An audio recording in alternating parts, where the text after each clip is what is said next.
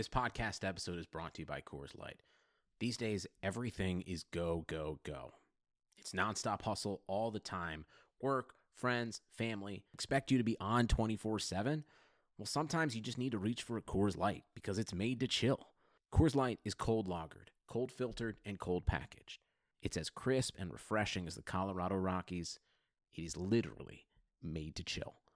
Coors Light is the one I choose when I need to unwind. So when you want to hit reset, reach for the beer that's made to chill. Get Coors Light in the new look delivered straight to your door with Drizly or Instacart. Celebrate responsibly.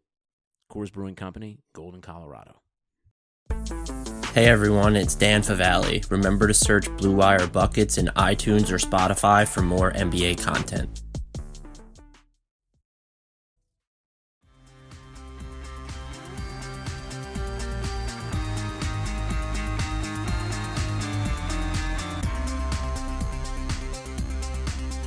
Hey, hi, hello, everyone. Welcome back to the Hardwood Knocks podcast. I am Dan Favale coming at you with my super duper, incredibly esteemed, awesome times awesome, fantabulous, spectaculario, isn't in the gutter in Vegas like our other co host, Mo Keel, co host, Andrew D.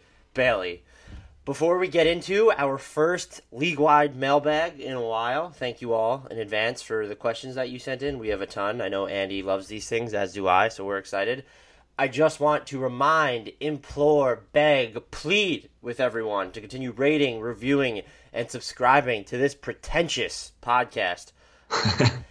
we can be found wherever you're consuming your audio entertainment, but iTunes is still the best way to let us know that you are out there that you are listening and that we are that we are not yelling into the great void. We love seeing those numbers go up. We've noticed they've stalled a little bit though over the past week. So if you can go on iTunes, search Hardwood Knocks, throw us that five star rating, write a review with any feedback you have. Five stars only though on the ratings, please, and definitely subscribe if you have not done so already. Have you done? If you've done all those things, then please get the word out there. Steal people's phones. Subscribe them to Hardwood Knocks. They will thank you later. Or shout outs on Twitter or in real life are equally appreciated. If you'd like to follow the show on Twitter, we can be found at Hardwood Knocks. You can follow Andy on Twitter at Andrew D. Bailey, spelled as always exactly like it sounds. Follow Mo on Twitter at Mo Dakhil underscore NBA. That's at M O D A K H I L underscore NBA. I am at Dan Favale, F A V A L E. Finally, but not leastly, if you've not checked out the Blue Wire Podcast Network and all the awesome shows that we have to offer across the NBA, the NFL, other sports, other topics, get on with it. You're going to love it. Follow Blue Wire on Twitter at Blue Wire Pods. Now that all the housekeeping notes are done, we get to the question that everyone loves to hear the answer to when it is asked. Andy, how are you doing? I'm doing great. Um, just parsing through a very uh, heavy mailbag. We got a lot of responses last night. People are probably wondering why it's taking us so long to do one. The answer yeah. is is that they needed 75 minutes of Charlotte Hornets content to prepare them for the offseason. I absolutely agree with that. Um, yeah, I'm doing good. I'm, I'm excited to uh, answer some of these questions. It's been a wild gosh, it's only been like it's barely been over a week since free agency uh, supposedly started. Do you remember 2000? Uh, if this was 2014, we'd still be two days away from LeBron James choosing where he was going to play. Wow. I, so I, I knew it was July 8th for the 2010 decision. I didn't realize it took even longer in 2014. I believe his I'm coming home letter was published on the 11th. That's incredible. we had somebody needs to like do the exact number of how much of the league turned over. Oh god, year. that's like it's got to be close to half. Yeah, I mean, forty percent of the league was free agents. Think of how many switch teams. And the thing going into this free agency was, what if it was boring at the top because a lot of these superstars didn't change teams, and then all the superstars changed teams. Yeah, it's it's been insane. Um, all right, should we just jump right into this? Yeah, let's do it. Schneids uh, at S C H N E I D E S 97 asks, best fit for Westbrook? I, me and Mo talked about this on the last podcast. I think it's Miami just because they're sort of the star effers of the NBA and they have negative cap space. They have Jimmy Butler. Pat Riley's made it clear that he wanted to have two stars by the summer of 2020. There are hard cap implications because of the sign and trade for Jimmy Butler, so there needs to be a third team involved probably so that they can lop off the cash necessary to stay under the hard cap. I don't know functionally if that's the best fit, but I think putting Westbrook in Miami, where they do have a way of figuring awkward fits out or just making the most of players under head coach Eric Spoelstra, that would be my pick. If I had to go for a second team, I, I really think I might go with the Detroit Pistons. Just when you look at the assets that they could give up for Westbrook, um, the pairing with him and Blake Griffin and Andre Drummond might be a little awkward, but the way that Blake Griffin shot threes last year, I think would bode well for it. This isn't an indictment for me on Westbrook being a terrible basketball player. I still think he's really good. He's super inefficient. I don't want that contract on my books. We know about his his jump shot, his shot selection, what he can what he can do to your team in crunch time when he hijacks possessions. It doesn't matter. He's still really good. It's just really hard to discern a clear cut good to great fit for him. Yeah, I think he's probably still a top 15 to 20 player, um, and maybe even a little bit better than that. That that may be a bit of a slight. At his peak, but everything he, you he just said is true. Top 10, but I agree with you that he's probably just in a vacuum when zooming out. It's top 15 to 20. Yeah. Um, I, I, think all the concerns you just laid out with him are valid uh, and they're going to apply wherever he goes. Uh, and I don't mind the Pistons or the Heat fits. I probably like the Heat a little bit better between those two. Um, I think it'd be hilarious to see him and Jimmy Butler uh, butt heads at times over the course of the season because you know that's going to happen. I don't think either one of those teams is close to a title contender if they add Russell Westbrook. Um, it probably makes either one of them a playoff lock, I would say. Uh, I just I don't I don't think it puts them on Philadelphia's level. I don't think it puts them on Milwaukee's level. Um, I, I actually feel like I'm a little bit higher on Boston than most people think. I think Boston will be pretty good next year. So if if he goes to Detroit or Miami, um, I think the ceiling of those teams is maybe like fourth or fifth in the East. So I don't know. Those are interesting to me. Uh, the one that I keep coming back to, and maybe it's just because I want to see what he looks like with this particular coach, is the Spurs. Um, oh and I thought I was, I thought I was completely on an island on this, and and this maybe isn't like, this maybe isn't the best source of analysis to cite, but Bill Simmons actually brought up like pretty much the same trade I did on his podcast today. Um, it, it, can't be like a direct DeRozan for Westbrook. Um, flip because you gotta you gotta add a little bit of salary filler coming from the Spurs and going to OKC. But that's an interesting deal to me.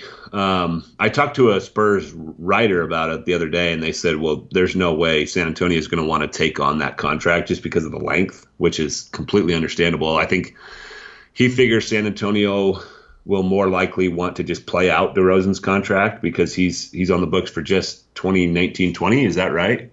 Um, or yeah, he, he has a player, player option? option for 2020, 2021, and I would almost expect him to decline it at this point just because next year's free agency class is bad. And yeah. so maybe gets a little bit of long term yeah. money. Yeah.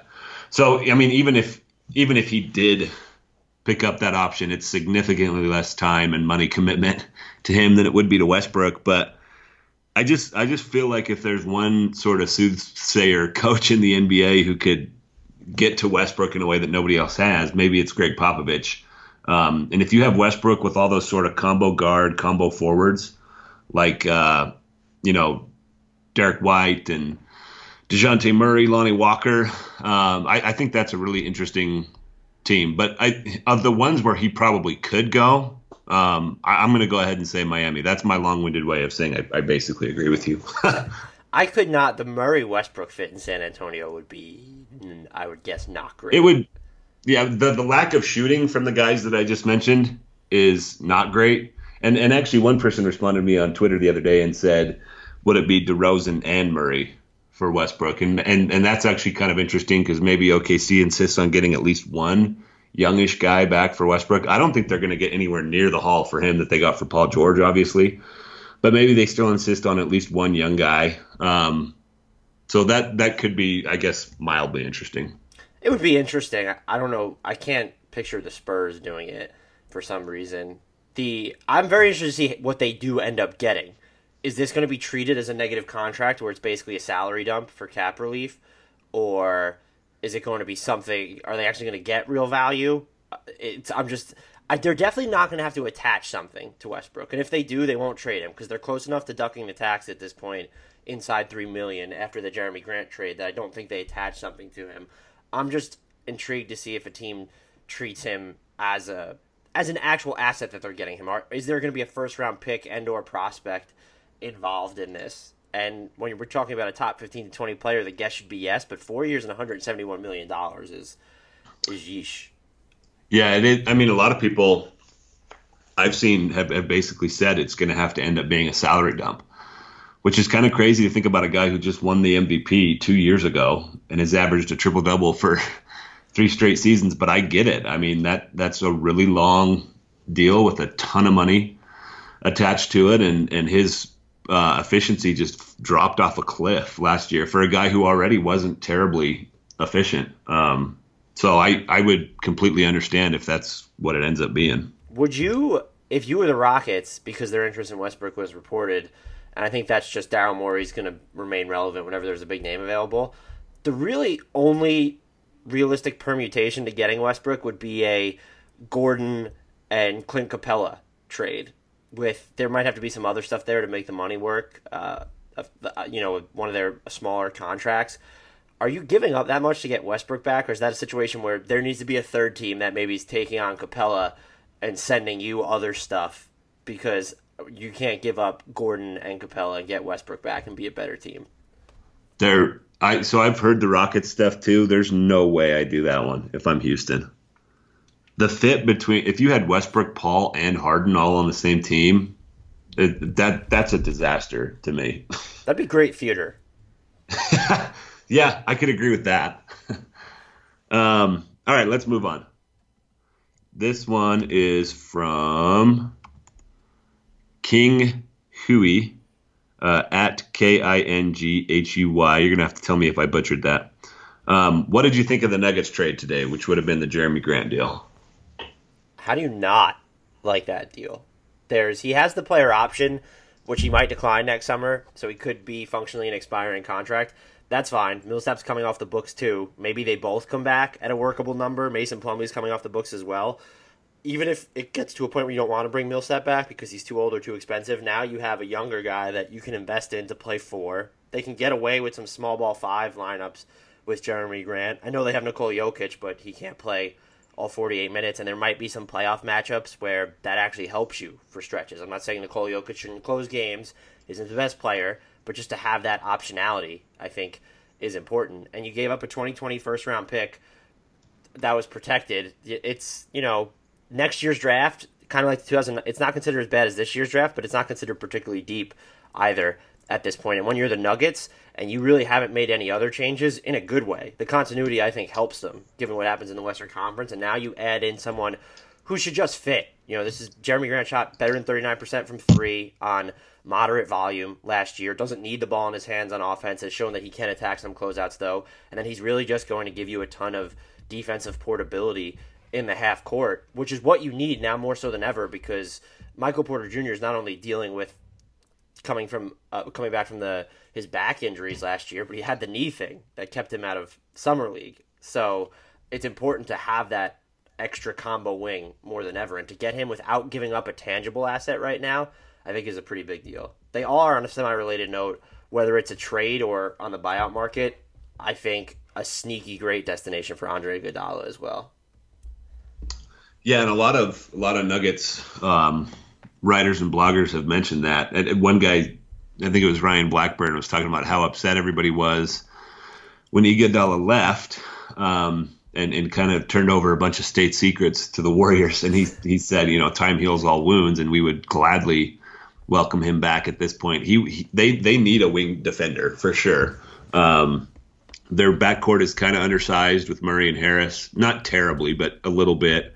Um, they they've always been kind of a revolving door at the three for the last couple of years. So Iguodala would be really, really good there. Uh, as for Jerami Grant, I love that deal too. I, I can just, as soon as I saw that notification, I could just envision him cutting back door, um, getting wide open dunks from Nikola Jokic. If he can replicate what he did as a shooter last year, I think it's just a grand slam trade for them. He fits in a bunch of different ways, plays some small ball five. Um, the, the upgrade from Trey Lyles to him to, it is just massive. I know Trey Lyles didn't play a ton last year, but now you have I, you you just have much much more stability um, coming off the bench at that backup four five type of position. There's also some talk that they might try to find somewhere to dump Mason Plumlee's contract now, and I actually think Plumlee's been pretty good for them uh, for the last couple of years. But I but I think Jerami Grant as a small ball five can soak up a lot of those center minutes. So they've they still got a couple interesting moves or potential interesting moves on the horizon for them. But like you said, the continuity approach with with just little moves like this to sort of supplement, I think is the right way to go for them. On the Mason Plumlee front, would you do who says no to this trade? Mason Plumlee, Juan Hernangomez, and then maybe there needs to be a, a distant second thrown in there for Iguodala for Memphis. Um, I think Memphis would do that. I because I, I, I still have some hopes for Juan Hernangomez. I think the Nuggets do too. I'm just thinking he there's probably more value in waiting maybe to see what his market yields next summer. But when you have you just paid Murray, you have Grant, Plumlee, Millsap all headed towards free agency. Torrey Craig, I believe, is headed towards free agency. Malik Beasley headed towards restricted free agency. Uh, just are you going to pay him? Would just be my question might just be worth considering. I, I think I it's think tough because Iguodala is more of a 16 game player when you look at the playoffs. Yeah, I do think that the Nuggets have the depth though to house someone like that, particularly when Hernangomez ended up not playing much last year anyway. Yeah, um, I think it is. Yeah, that's that's an interesting win now move. The only thing that gives me pause is I still do have some hope for uh, Hernangomez, but like you said, he didn't play a ton last year anyway, and they might be ready to sort of turn the page and, and go to a win now sort of uh, trajectory this season. I wonder if anybody's going to offer a first for Iguodala. I wonder if Memphis will be able to, to drum up the price that much. I think if they took back 2020, 2021 salary, maybe. Yeah, which they're they're certainly in a position to do. They're not going to be terribly competitive for the next couple of years. So I Gorgui Dieng, that might be an interesting play for Minnesota to look at, depending on what they view their yeah, timeline as. Unload him. I uh, this is sort of a tangent at this point, but I'm I'm actually kind of glad they didn't buy Iguodala out. I know it's nice to do right by the player and let them kind of go pick their own situation, but a lot of times I'm like that deals like this are an asset. See what you can get for him on the trade market before you just let him walk for free. My whole thing is um, if you're going to view him as a trade asset, you need to be willing to take back the extra salary then because I don't think you maybe yeah. the Nuggets do something like that, but maybe they would prefer to use Will Barton in that deal over Mason Plumlee. And if you're otherwise, I don't see why Andre Iguodala going into his age 36 season, I believe. Yeah, he's getting up there. So it's he's he's I, I just don't think he's an he's an asset if you're looking to, to shed money while getting while getting backstopping. Maybe some teams would still do it, but I think you have in this situation you have to be ready to take back 2020 2021 money if you want a pick or a, or a real prospect. Yeah. If their rotation wound up being going into the season, um, Jamal Murray, Gary Harris, we'll say Torrey Craig, Paul Millsap, Nikola Jokic, backed up by Monte Morris, um, uh, Malik Beasley. I was drawing a blank there for a little bit. Malik Beasley, Andre Iguodala, Jerami Grant. That's a heck of a nine man rotation right there. Yeah, that is. And then they still have the filler if they end up needing or wanting to consolidate. Should Bradley Beal become available on the market, or a, maybe a Jrue Holiday or somebody I've, like that? I've uh, I've, I'm coming around on the Bradley Beal possibility. Um, it only took you months after I suggested it. but if you, yeah, if you, if, man, Jamal Murray, Bradley Beal, Nikola Jokic. Um, that's that's a heck of a team, especially in this new wide open NBA when there's like ten teams that can win the title. So, um, all right, let's move on. Uh, at Jordan underscore Fry, F R Y. Will Zion live up to the hype? What is what is what are we using the hype as the benchmark for? I think he's going to be really good. Is he going to be an MVP candidate? I just it's just so early to say. Yeah, I hesitate. I hesitate to. Um, I hesitate to answer that question too. I mean, I have heard there's been LeBron comparisons thrown out there. That seems beyond lofty to me. I, I just don't look kind of like in the post Jordan vacuum where it felt unfair to compare anyone to Jordan. Uh, to me, it feels unfair to compare anyone to LeBron. I know LeBron really struggled as a shooter for the first few years, but it's even more difficult for me to see a really reliable jump shot with Zion down the line. I mean, his his form is just really funky to me, and I don't I don't necessarily think that's a huge problem. Some people um, seem to think it might be, but I, I think if you put the ball in his hands and let him be sort of a Giannis Ben Simmons type, you can sort of mitigate um, that issue, the lack of a jump shot. I I don't really know what his ceiling is. Uh, I'm, I'm, rambling at this point. I think he could be like a 20 and 10 guy, maybe a couple assists, um, probably a multi-time All Star. I I like you. I don't know if he's like a perennial MVP candidate. I'm not going to rule that out. I he think certainly has that talented. potential. It's Yeah, just yeah. I just don't know if it's as. Um, I don't. I'm trying to think of the last guy I really felt was like a sure thing going to be a perennial MVP type of a player coming into the NBA. I'm not sure there is one since LeBron. they really never felt like that certainty, or maybe we're just getting older, where we're always just going to hedge our bets, not look like idiots. Yeah, If, if I look, this is kind of a cop out. I don't think he's going to end up being a bust. I think we're going to look back and he's going to end up being a Yeah, star in I the agree. NBA. I agree the, with that. The level of star, I just think is very much TBD. I do think it's fair to say that he has best player in the NBA material. That's what he is. I don't know if he's going to actualize that. We'll have to wait and see. It would not surprise me though if he was really good as a rookie. Uh, You know, we're talking about him in the same vein as Luka Doncic, just as that peripheral All Star candidate right out of the gate. It also wouldn't surprise me that it takes some time for him to get used to the NBA. The Pelicans have so much more depth than the Mavericks did. Who knows how many minutes he ends up playing? Are they going to treat him with kid gloves if he you know bangs his knee like he did in in summer league? There are just so many variables at play predicting whether or not he's going to be a bust, though, I would just say no. He's going to be a, a really good player. And I know there are some people that have concerns about how his game might translate to the NBA. I don't share them, but again, it's just so early to say, oh, he's going to be an MVP candidate. Um, what do you think his rookie stat line will be? I'm going to say he's like high teens in points, maybe 17, 18 points, eight or nine rebounds, two or three assists, and one block and one steal, with like slightly above average true shooting. Yeah, uh, that seems fair. I'm very interested to see how much ball handling he gets to do in New Orleans Me too, because there, there are a lot of ball dominators there, and I think the Yeah. shooting could end up being an issue. I can't believe. Did you see how divisive the Darius Miller contract became?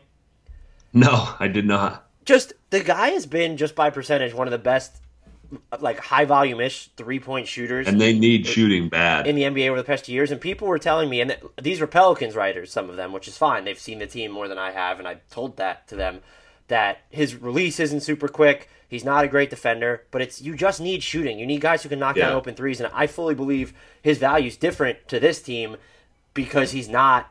You don't need him to be like the fourth or fifth option or the seventh or eighth best player on the team. There are more than those pl- more than enough talent in front of him. And the contract, it's it's not guaranteed in year two, so it becomes this. Tr- I was just surprised it became so divisive. I'm just surround this team with shooting. You have more Pelicans fans tend to be low on E'Twaun Moore's as well. You have Redick, Hart. I would expect his three point percentage to come up, but with all the other ball dominant talent on this team, Holiday's used to playing off guard, but he still handles the ball a lot. Lonzo Ball, Brandon Ingram, and then you work in Zion. I'm just very interested to see what type of an offensive role he has right out of the gate. I want to see some four or five pick and rolls with him and Favors. You've been banging that Um, drum as yeah. a fellow big man yourself on Twitter. I've seen that.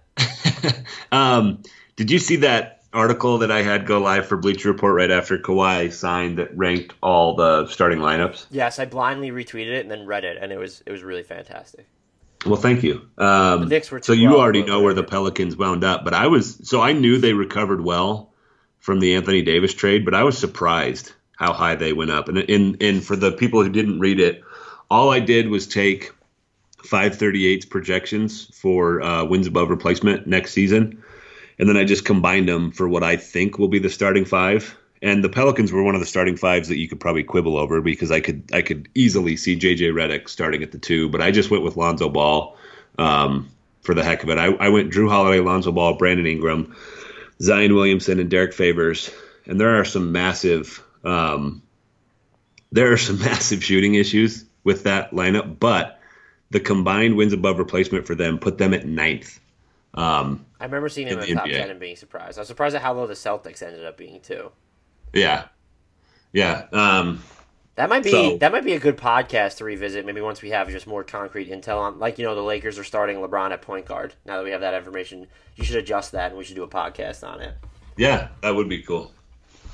Um, all right, let's go Peek to behind the brainstorming curtain for all the listeners. That's right.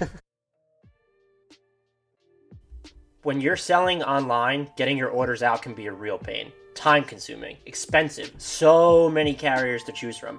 How do you know you're making the best choice? That's why you need ShipStation.com. It's the fastest, easiest, and most affordable way to manage and ship your orders. ShipStation helps you get orders out quickly, save money on shipping costs, and keep your customers happy. No matter where you're selling Amazon, Etsy, your own website ShipStation brings all your orders into one simple interface, making them really easy to manage from any device, even your cell phone. And right now, Hardwood Knocks podcast listeners can try ShipStation free, free for 60 days when you use promo code BLUE. There's absolutely no risk. You can start your free trial without even entering your credit card information. ShipStation works with all of the major carriers, including the United States Post Office, FedEx, UPS, even Amazon Fulfillment, so you can compare and choose the best shipping solution for you and your customer. No wonder ShipStation is the number one choice of online sellers. You'll ship more in less time with the best rates available. Just visit shipstation.com, click on the microphone at the top of the homepage, and type in blue. That's shipstation.com, then enter promo code BLUE, B L U E, shipstation.com. Make ship happen. Parker Browning, um, what sophomore makes a huge leap? This is a tough one to tee up without a, a lot of prep, but I'm going for it anyway. Who did you pick if you if you're going for it anyway? well, uh, that I always throw it to you first. let me let me pull up. I'm going to pull up um, last year's rookie class. I think right out of the gate, I feel like it's going to be Shai Gilgeous-Alexander just in OKC, if they trade Westbrook, he's going to have more responsibility. He was really good last year. I'm interested to see what he could do as just a higher usage player, maybe give him more responsibility as a playmaker. He showed just a great feel for the game in the half court. Let's see how his pull up jumper came along. Again, it looked like he was getting more comfortable with that towards the end of last year. If you're going to put him in a higher volume role, I think he's going to to flourish. And I said this, this isn't unique because someone told me that Zach Lowe is super high on Shai Gilgeous-Alexander too. He was just the player I became obsessed with. I wanted the Knicks to take him. I thought he was a great fit there um, in the draft. I think I wanted Cleveland to take him as well in 2018. And I'm convinced that if you set his over under for three All Star appearances for his career, I would pick the over right now. I'm going to go ahead and say it for you. I, I, feel like you were way ahead of others when it comes to Shai Gilgeous-Alexander. Also, way ahead of people on misses too, so I won't take the victory lap. Um, I'm I'm looking. Come on, you couldn't do that off the top of your head. Marvin Bagley might not be a bad pick here either. Bagley's an interesting one. Um, Jackson. Th- Wait, say that one again. Jaren Jackson Jr. Oh yeah, yeah. If he's healthy the whole year, that'll be an interesting one. Um, Collin Sexton is interesting to me. He had terrible, terrible advanced numbers last season, but he shot the three a lot better than I expected. Um, so maybe he's a little bit more consistent next year. Trae Young is like an obvious one to say, but I think people forgot about how bad he was for the first couple of months. So if he has an entire season uh, at or slightly above the level he was at um, for the last couple months of the season, I think his numbers could look a lot better. Mikal Bridges could have more of an opportunity this this season with T.J. Warren gone, Josh Jackson gone. He's seems like the leader in the clubhouse for the the starting three. You need to pick uh, one. Stop reading off the entire 2018 rookie class.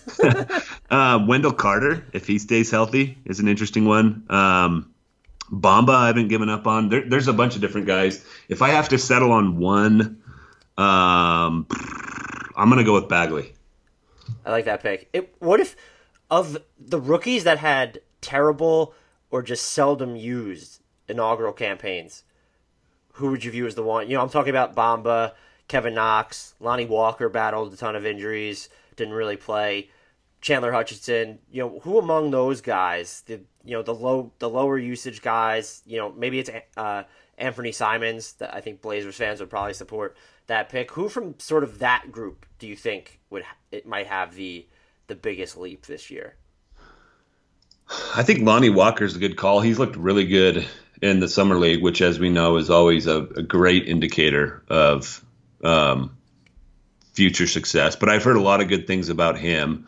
Um, as I'm looking at this list, I feel like I'm a lot higher on this rookie class than I realized. All those names you just rattled off are guys that I'm not ready to give up on yet. Uh, I'm probably closest with your boy Kevin Knox, but uh, I'm, I'm still Kevin not Knox on me.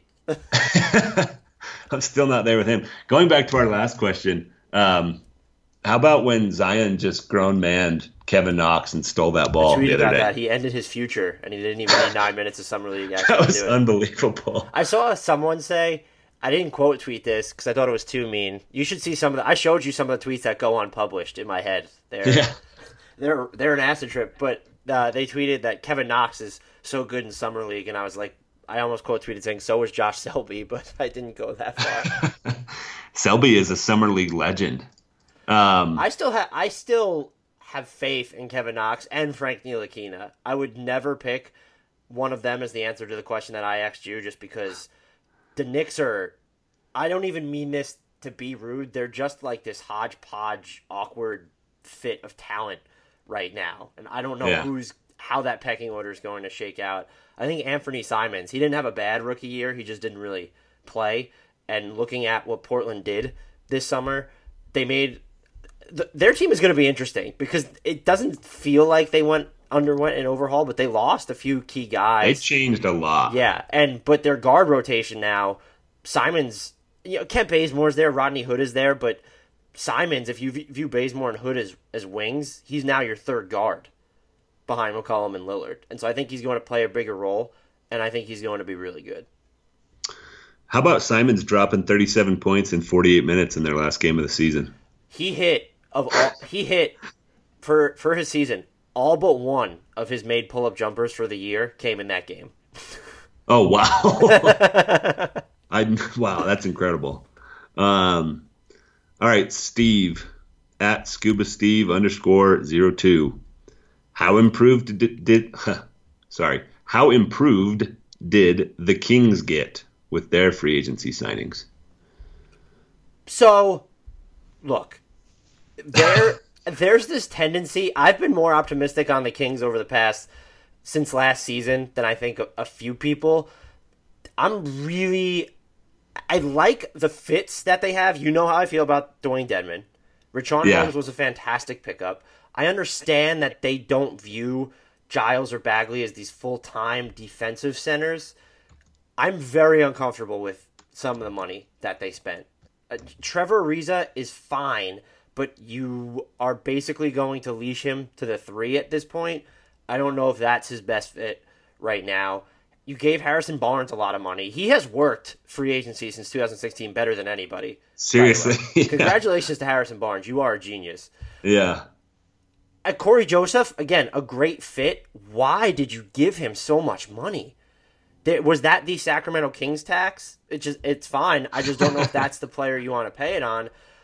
Uh, D- Dedmon, uh, look, a fantastic fit, and they basically upgraded. Everyone they added is an upgraded over who they had last year. Just the price they spent and how far they sort of leaned into maybe adding some bigs with both Holmes and Dedmon it made me a little bit uncomfortable, but I'm willing to see how it plays out because Dedmon has a, a, ton of range on the offensive end. So does Bjelica. Marvin Bagley has some range himself. I don't know if they'll have him really start shooting threes in volume this year. Maybe they do. Richaun Holmes started shooting threes before he left Philly. Didn't really do it in Phoenix. It can work, but I'm of the mind that you need to give Trevor Ariza and Harrison Barnes ample time at the four. If you figure out a way to do that, I think this team has a chance of, of being in, in the playoff conversation. Yeah, I, I like um, like separated from the money. I, I I think you're right. All a lot of these moves are upgrades. Um, especially Dewayne Dedmon. I think he helps them a ton. You're like you said, you've been on the Dewayne Dedmon bandwagon for a while. He's a versatile player who can protect the rim, hit threes, pass a little bit. I, I think he'll help a ton. But um, I also agree with you that some of that money is a little bit scary, and I think Harrison Barnes makes way more sense as a four than he does as a three. Uh, but it seems like they're committed to more of a traditional lineup with Bagley at the four and, and, Barnes at the three. One interesting thing about this summer is it feels like a lot of teams, maybe not a lot, but certainly a few, have sort of turned back the clock on the power forward position. Like the Pacers seem intent on starting Domantas Sabonis. The Sixers signed Al Horford to play power forward. It looks like Sacramento's committed to Marvin Bagley at the four. Uh, so maybe if the league is trending back to size, um, it's it's fine to have Bagley there. Another one is John Collins on the Hawks. It seems like they want him to be a four. Um, and with with Collins and Bagley specifically, they're still guys that I think have the size of a traditional four, but can still be sort of more mobile. Um, so maybe there's a little bit of both worlds with those guys, but you're right. The contracts are pretty big. I honestly didn't even realize Cory Joseph's was 12 million a year until I just. That's the one that makes me, just because at least you know Harrison Barnes can just work at the power forward as a standstill shooter, maybe attack yeah. some closeouts and stuff. Uh, but even him, like you're right, he has worked free agency. Um, when's the how much was his annual salary on the last contract? It was around twenty two, wasn't it? It was like twenty five. Was he turned down twenty five point one million dollar player option? So it was right around that neighborhood. Yeah, so he's he's the thing I'll say is so Ariza's well second year with the Kings is one point eight million guaranteed. That makes that more of a sensible play. I'm fine with Dewayne Dedmon at three years and forty million dollars, to be honest with you. And when you look, yeah, at that him, one was fine to me too. He comes off the books then just in time for you to, you know, Bagley's next contract to kick in, and same with Giles, basically. So that that doesn't bother me in the slightest. I don't know if this is even possible to say, but do you think they make the playoffs this year? I'll say they finish no worse than 10th in the Western Conference. That's the biggest compliment I could give. I don't know who are you kicking out when you know the Lakers. The Lakers are in. Into the yeah. Eight. Who are who are you kicking out from last year's playoff teams? Then I know people are going to rush to kick out the Warriors, but I'm not going to be one of them.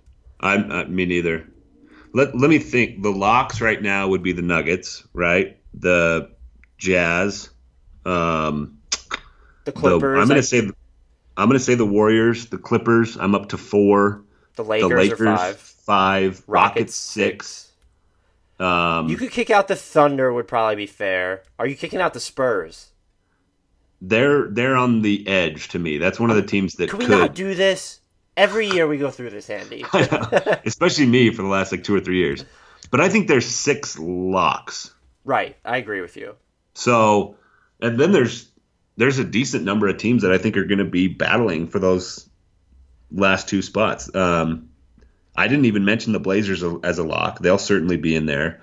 Um, in in that like battle for seventh and eighth. I mean, Sacramento Kings I think will be there. Um, I, I honestly think the Mavericks and the Pelicans might even be in that mix for portions of the season. Are you? Who do so, you think's going to have the better record next year, the Pelicans or the Mavericks? Um, that's a good question. I'm going to say the Mavericks. I think it might be the Pelicans. I, I think they're going to be close. That that's a pretty tough question, actually. I, so, based off the teams you named, if we're, I think everyone from last year, with the exception of the Thunder and and the Spurs are going to be locks. And then you throw the Lakers in there, that's seven. So I'm including the Blazers as locks then. Okay. Yeah, that's fair, I think. And um I don't know where could it go to the Kings, could it go to the Pelicans, the Mavericks, the Spurs have to be in there. If I had to pick, I'm uh, this is not I'm going to pick the Spurs as a lock by the end of the offseason. That's just where I'm, I'm not going to doubt the Spurs during the regular season. So you have 8 locks. That's what I'm basically saying is that who's the team that you're? I can't when when we're looking at. I'm not prepared to say the Mavericks, the Pelicans, or the Kings can knock off anyone except the Thunder from last year. Is basically what I'm saying. Then when you throw Yeah. the Lakers in there, And the not- Lakers already took that spot. if the Yeah, Thunder don't trade Russ, I'm not going to rule them out either. I think I might. That's going to be pretty rough with just Russ. Put some respect on Steven Adams' name, okay? They got to get into the text still too. Shea So, or- Alexander is going to be first team All NBA, and you're worried about that making the playoffs. there you go.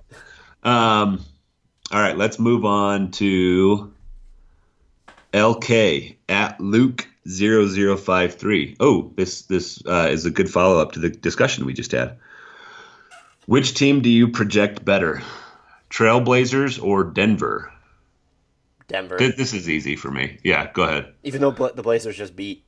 I know. Yeah, it's interesting because they just the Blazers just beat the Nuggets in the um, in the conference semifinals. I almost said conference finals, but it was the conference semifinals. But yeah, I think the Nuggets are comfortably better. But anyway, I'll I'll let you give your reasoning first.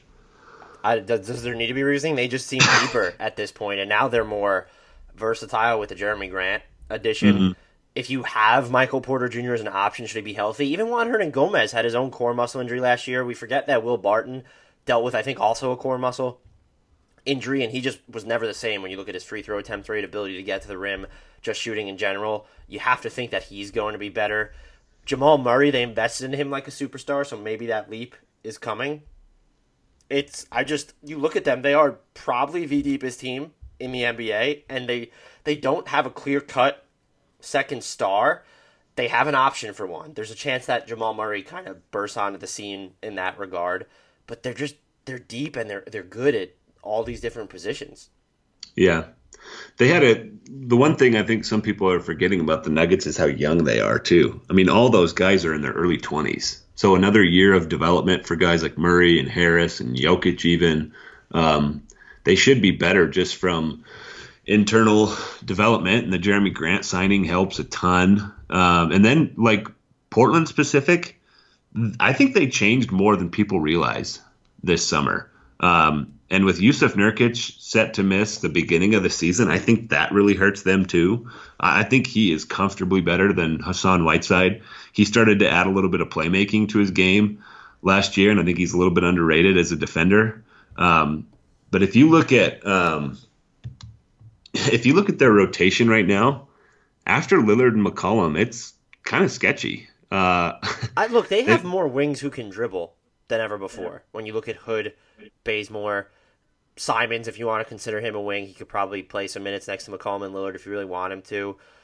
I just I'm not excited about. I guess I'm kind of excited about Simons. I'm not like thrilled about Hood or Bazemore though. I think they're good, But they've but I gone don't. from I look. I know Aminu and Harkless were important to what they do defensively, but they've gone from wings, and then you have Evan Turner who can do either or, to Bazemore and Hood who, in theory, they can play make, they can shoot, and they can defend. They're not. Neither one of them is the defender that Aminu or Harkless were.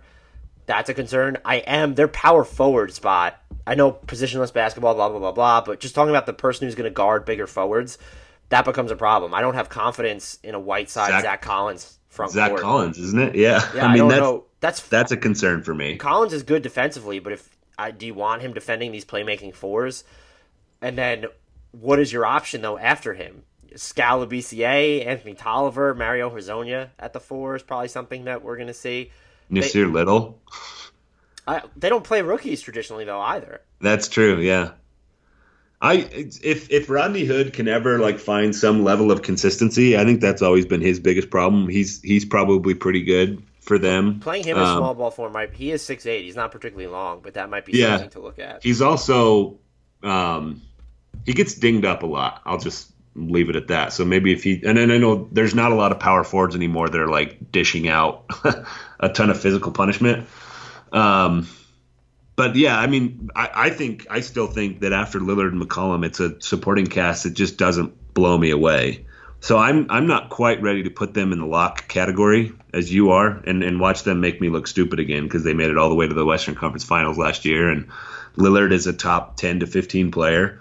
Uh, I think McCollum's probably a top 30 to 40 player. Boy, he Uh, shut me up during the postseason this past year. he was incredible. Yeah. Um, that that run that he went on, especially was it the closeout game against the Nuggets when he hit like the the record for twos in a game or something like that? I felt like every game that that happened. I, I can't remember who it was against, but it was he was unreal from the mid range, and he's been fun to watch as like sort of the uh, zag when everyone else is zigging because he's he's just a master in the mid range, and they've sort of found that market and efficiency to um, exploit there. But I'm just I'm just not as high on the Trailblazers as I was even at the start of last year. So that that in answer to that question, I think it's pretty easily uh, the Denver Nuggets. For an Um, easy answer, we sure spent a lot of time on it. Yeah.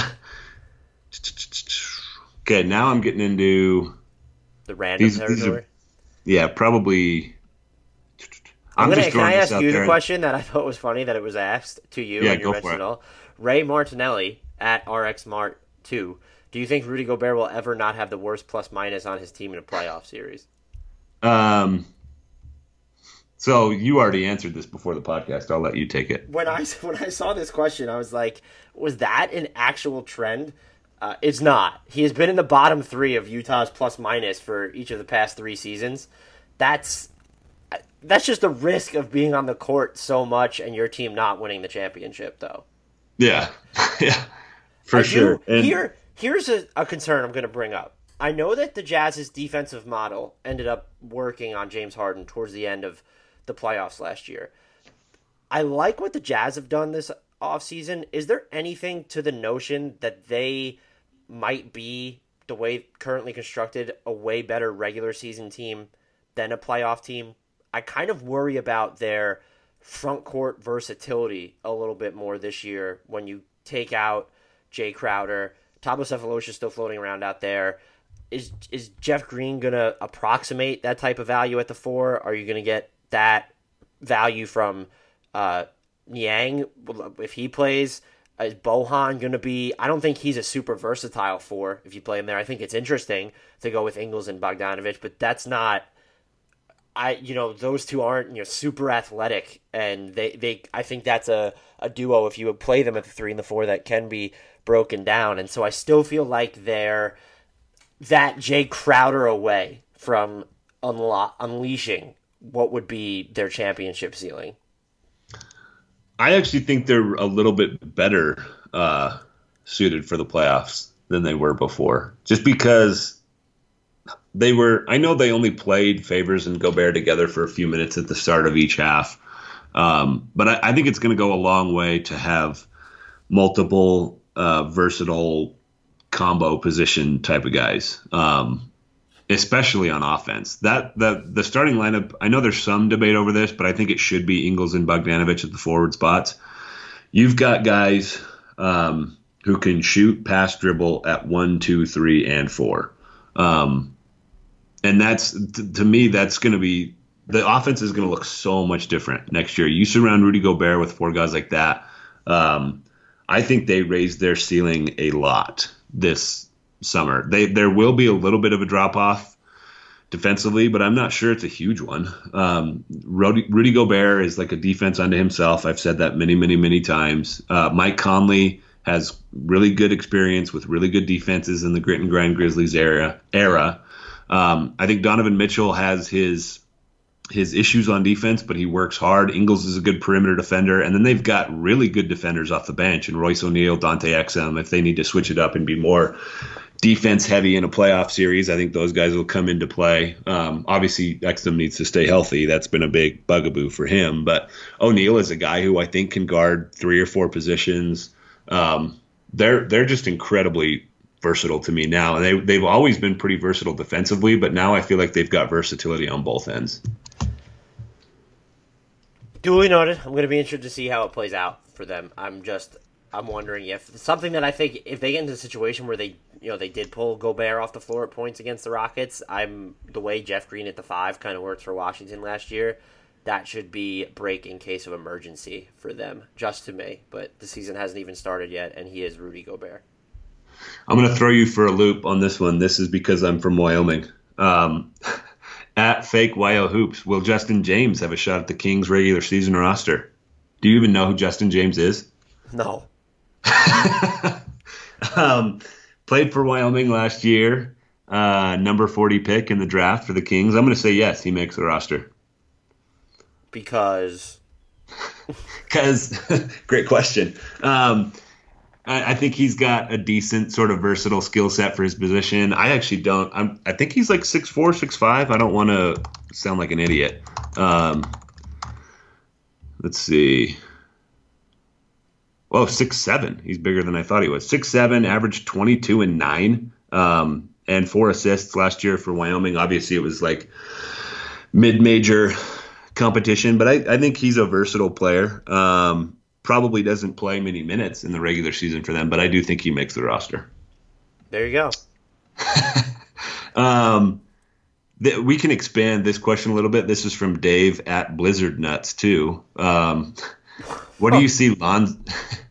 what do you see Lonzo putting up this season? And maybe we can just say like, what do what do we expect from Lonzo generally in his new? Yeah, these uh, stat team? questions are just predicting stat lines. I've never seen the the the value of it. I love it. All right. Well. what? So so what Give do you over unders? Over under on what? Six assists? Like over under on twelve points? no, I'm expanding it for you. What do you what do you expect him to be generally with the Pelicans? I don't even know if he's going to start with the Pelicans. That's fair. Yeah. I'm I'm very interested to see what the de- the defensive fit between Tim, him and Jrue Holiday should be fantastic. I question whether that's enough shooting. Jrue has not been an elite shooter over the past couple years, which is why it's probably important to have JJ Redick on the floor. I'm not against playing JJ Redick at the three in those scenarios because of how you can use both Ball and Jrue Holiday defensively. But then you get into this weird thing where, okay, well, then Brandon Ingram uh, or Zion Williamson isn't on the floor in those scenarios. I would love to see, I don't know if they'll ever get to this, but Ball, Holiday, Redick, Ingram, Williamson lineups and just let it roll. Yeah. I'd love to see those. That would be interesting. Um, I, I think provided he can stay healthy, he's he'll be really good for them. Um, if he ever becomes like a league average three point shooter, I think he's a fantastic NBA player. He does everything other than hit shots, which is obviously very very important. Um, but like you said, I'm I'm very intrigued by the uh, potential, like the defensive potential of a bunch of different lineups the Pelicans have. When Holiday and Ball are on the floor together, they're going to be so good defensively. I think Zion has a ton of defensive potential. That's something we didn't really hit on on that earlier question. Um, but he he has a chance to be a guy who just gets tons of steals and blocks. Uh, Brandon Ingram's length, I think, will be important on defense, and Favors, I think, is an underrated defender. So they've got a bunch of good defensive options, and, and Lonzo Ball is certainly one of them. Um, I, I'm still very, very high on Lonzo Ball. Um, Ask me about Nickeil Alexander Walker. Uh, what about Nickeil Alexander Walker? He's better than Zion Williamson. I'm just kidding. He's he was my Shut draft obsession this year. I did a log on Twitter of all the draft obsessions I had, and just to show you that I don't, I, I seldom hit. Some of my other greatest picks were Justin Patton and Frank Ntilikina became my draft obsessions, and I think that was 2017. So this he was my ironically he's his cousin, but he was my Shai Gilgeous Alexander this year. You just you just need an Alexander to come out every single year. Yeah, and then I'm automatically going to pick him as a future All Star. I hope he gets a good amount of minutes on this team. Is all I'm saying. Okay, I lost what I was gonna. Okay, here's our last question because I got to roll. Um, this is from at rr sorry, at R O O H A F Z A B A B U, Ruhaf Zababu. Would you rather face 10 Isaiah Thomases with the skill of one Taco Fall or one Taco Fall with the skill of 10 peak Isaiah Thomases? Which Isaiah Thomas are we talking? uh, Isaiah with the extra A, so current Isaiah.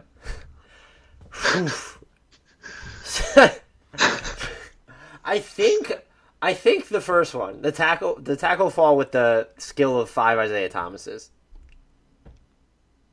Wait, you'd rather face the seven three guy with the skill of peak Isaiah Thomas? Yes. I'm gonna go the opposite way. Um, I would much rather face the five foot nine guys with Taco Fall skills um, which is basically what I do when I play pickup basketball at the church. Why? Um, Wouldn't you rather seven foot three inch guy who could attack and handle the ball like that and hit pull up? No, it says who would who would you rather face? Rephrase this question for me, or ask it again, please. Would you rather face 10 Isaiah Thomases with the skill of one Taco Fall or one Taco Fall with the skill of 10 peak Isaiah Thomases? Oh, You'd definitely rather face the short guy. yes. Duly noted. I thought, wh- who would be better? My answer Yeah, would be definitely. Yeah, you were right if it was phrased that way. Um, that was anyway, an with that- trippy question to end on. yeah, with that super serious question, um, as always, if you want to find us on Twitter and ask us more questions or pick apart our answers that we provided today, you can find Dan at Dan Favale, F A V A L E. I'm at Andrew D. Bailey. The show is at Hardwood Knocks. Uh, Mo Dakhil at M O underscore D A K H I L N B A. Uh, at Blue Wire Pods is the podcast network. Thanks to everyone who provided questions. As always, this is I love doing these mailbag pods. Um, so thank you for your participation. And if we didn't get to you this week, uh, hopefully we do on the next one. Keep throwing us the questions. We sincerely appreciate them. If you've already rated, reviewed, and subscribed to the podcast, make sure you share it with your friends, family, and acquaintances. And until next time, we'll leave you with the shout out to Ben Udry, Kyle Anderson, and Jalen Brunson. Dylan writes back up.